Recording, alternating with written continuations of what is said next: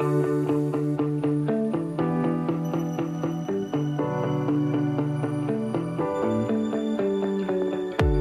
and welcome back to another episode of the Sunny Mary Meadow podcast. Today, we are going to talk about landscape fabric.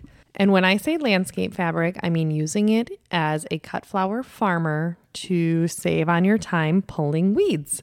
This is probably one of the number one questions I get. How do you keep up with weeding? What do you do? One of my customers sent in an email and she's like, Give me some tips and tricks. My husband is an agronomist and he just wants to spray it with a bunch of chemicals. Please help me. I get it. You know, corn, soybeans, you know, there's a lot of chemicals used in killing those weeds and it's it's confusing and what do we do and I found that landscape fabric is what keeps it the most labor intensive for many, many reasons. And I didn't invent this. I absolutely did not invent this, but it is a really tried and true method that I think that you can really incorporate even if you have a small, tiny 20 by 20 foot garden. Actually, my late husband and I started using landscape fabric in 2015 and it was absolutely life changing. And I think that you can incorporate it in your own garden. So, actually, when I say we started using landscape fabric in 2015 or whenever it was, it nope, nope, we did not. We used plastic because it's it's cheaper. And so we use the landscape plastic that you find at, you know, Fleet Farm or whatever, but it really only is good for one season. It rips up really easily and it's just really wasteful and who wants to use that much plastic? And then you feel guilty because of the earth and the environment and blah blah blah blah blah obviously. And so we quit using plastic and i started reading more okay what's a better option? And then i found the option of landscape fabric. So yes it is not a biodegradable product but it will last a really really long time. There are a lot of flower farmers that have been doing it for 10 years the same exact piece of fabric. A lot of mine are four years old, the long strips, and they are showing no signs of wear whatsoever. And so I'm hoping to use them for 10, 15, 20 years. And I would argue also that so that same piece of fabric that goes on your soil or that goes on your flower bed compared to having a truckload of extra compost and a truckload of mulch and a truckload, you know, what what's the carbon footprint difference on both of those?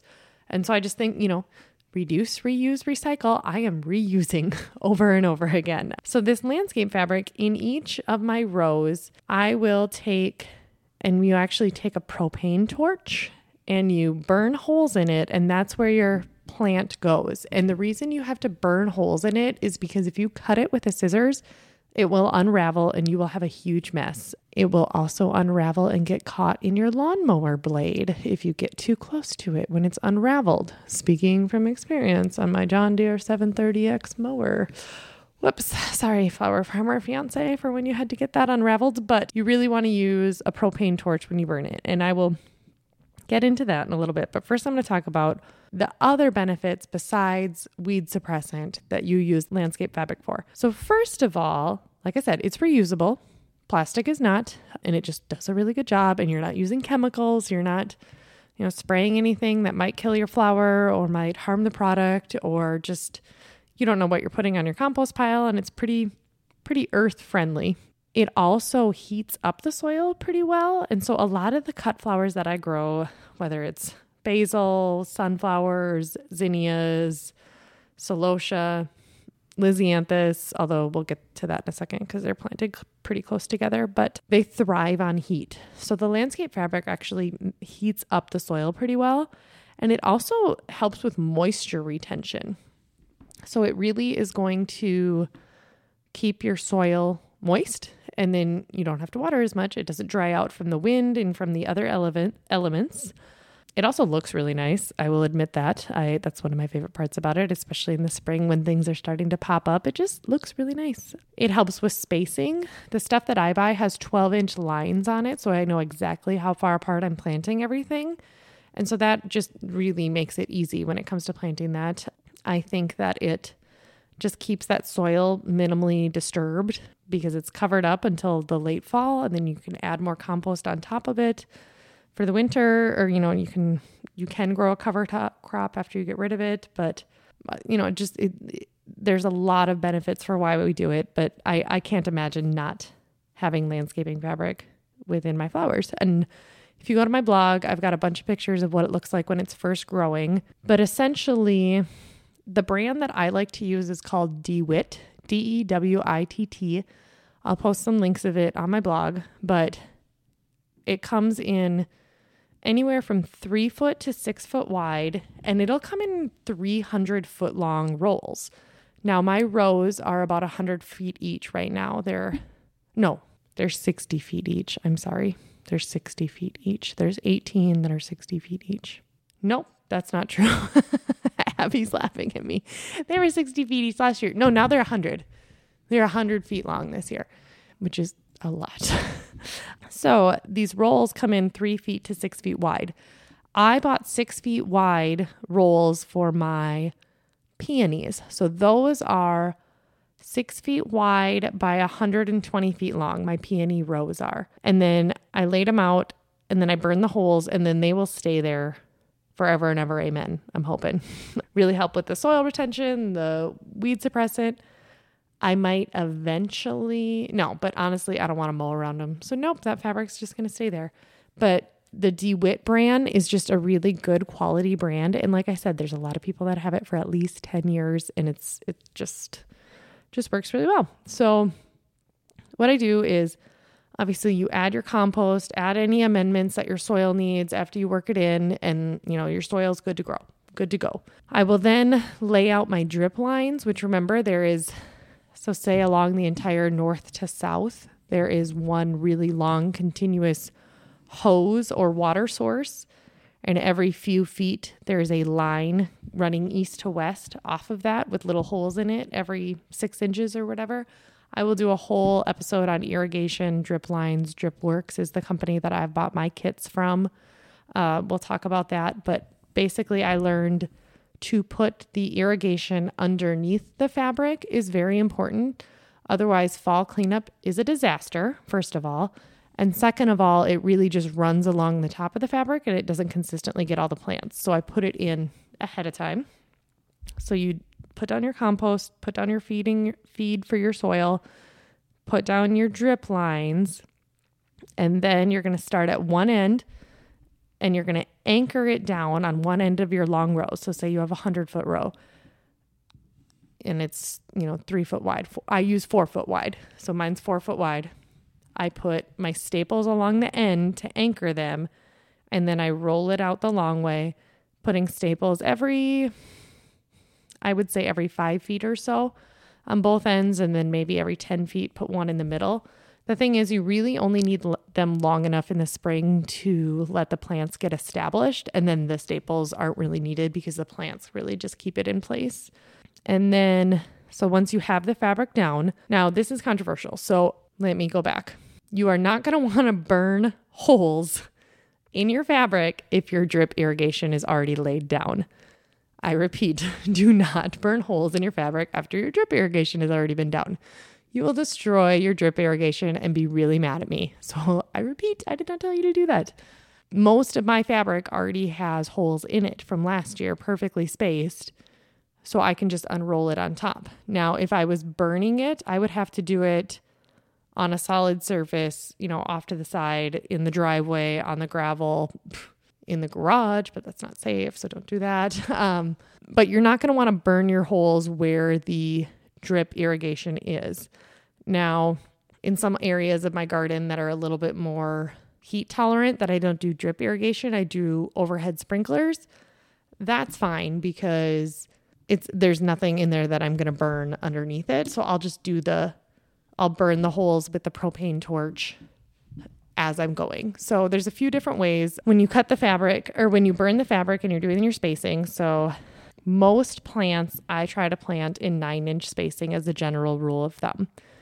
So I know that, you know, if it's a four foot wide, I can fit five across, I can fit five holes. And so, you know, within the middle because I don't use the very edges. You know, most of them I'll do nine inch spacing. Some things will need six inches, some things will need 12 inches. Anything that's less than six, if it's four inches, I actually don't mess with fabric. Typically, I try to just plant them outside and then get fairly well weed control to keep them planted together. So once you have your fabric laid out and you've got your little holes in there, and again, if you have any questions, go to my website and look at the photos. Um, but then I will literally drop the seeds into those holes directly, or I will transplant the flowers directly into those holes. Like I said, it works out really well. It protects it, it retains the moisture. I just have such good luck with it. And then sometimes I'll place the netting on top of it. Um, if they need like support netting, then I can I can place that on top of it and have some stakes, but you can directly put them into into the fabric and cut a little bit of a hole and that's totally fine. So then in the fall, when it's time to clean up, there's a couple different approaches I take. I don't have a brush mower attachment to my skid steer yet. but I will someday. You'll have to remove the netting by hand if you do, but a brush mower attachment would be pretty life changing. I think I'm going to make that investment just because I think, okay, if it's 1200 bucks, you know, what is my time worth to pull out weeds by hand? But that is what I have been doing.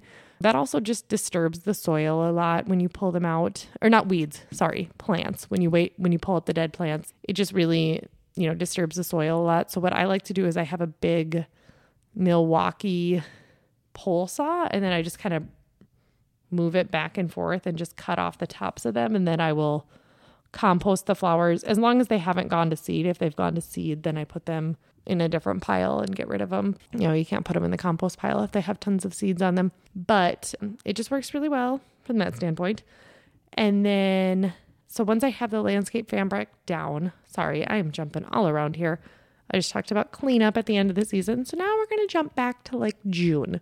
So, say I plant a bunch of seeds mid May. Well, okay, I usually go through and twice in June. I would say early June and 15 days later, I go through and I have to weed literally everything, every single hole, everything that's not a flower, you got to pull it up. But it really does go really quickly. I surprisingly, I get a lot of volunteers that come out and are willing to do this. Like I get five or six volunteers and they just have fun with it and we I'm not kidding when I say we have so much fun. We just blast some music, we all take a row and it takes us like two hours to do the entire thing. If I was doing that by myself, mm, no, it would take me days. Once you get those two big weedings done in June, by the time July rolls around, I mean, you can kind of just spot pull the big weeds. You know, the, the zinnia takes up almost the entire hole where that landscape fabric is coming out. Because remember, these holes are probably maximum three inches in diameter. And so it just works out really well yeah, so there's very minimal weeds that pop out of it. That's typically what I do for weed control. Now, there are some other options. I, I honestly don't know about, you know, spraying different pesticides as far as what's going to keep your plant alive and what's not. I, I don't know because I don't use those. I know that there's a lot of really good experts out there that talk about, you know, this is just work what works for me. And it's kind of funny because I'm going to get hate from the people who oh, just use some chemicals and do this and it kills everything except for this. Okay, well, I don't want to do that. Okay, well, then there's, you know, people who are extremely, you know, no till and da da da da, and they they won't use fabric because that's cheating, or I don't even know what it is. But you know, they'll they'll add compost, and and if anyone's listening to this, like please educate me. I'm I'm interested in it. I just have not researched that myself and this is what works for me and I feel like I I do take pretty good care of my land that I own. And you know, I did this whole episode with Amanda Radke about sustainability and we just talked about, you know, sustainability really is up to the owner and the farmer to make sure that your land that you own is going to be profitable and producing and taken good care of for years to come. So if I completely trash my topsoil for 20 years just to get good flowers this year, who I'm really hurting is myself and my children because they're not going to have flowers next year. So I do I do think this this maintains the health of the soil. I feel like I do a good job, but I think that you know, there are people that will argue, no, just put some mulch on top of it and take the time to pull weeds. And then, okay, well, now I'm, I can't keep up with that. So I'm paying three more employees to come and drive their car and throw off those emissions and come here and do that. And it all just takes time. And then now the customer is going to have to pay more because I'm going to have to pay more. And anyway, there's a lot of different ways you can talk about it. But I think the point is, and I know I'm getting off in a ramble, but do what you can and do what works well for you. One thing that I have used before in my sunflowers, and I, I might do it again, is preen. So it is a pre emergent, and I will put that on my website, a link to that product. And basically, you, you just sprinkle it on top of your soil, and it keeps weeds from ever seeding. So it, it, it, it kills them before they end up going to seed.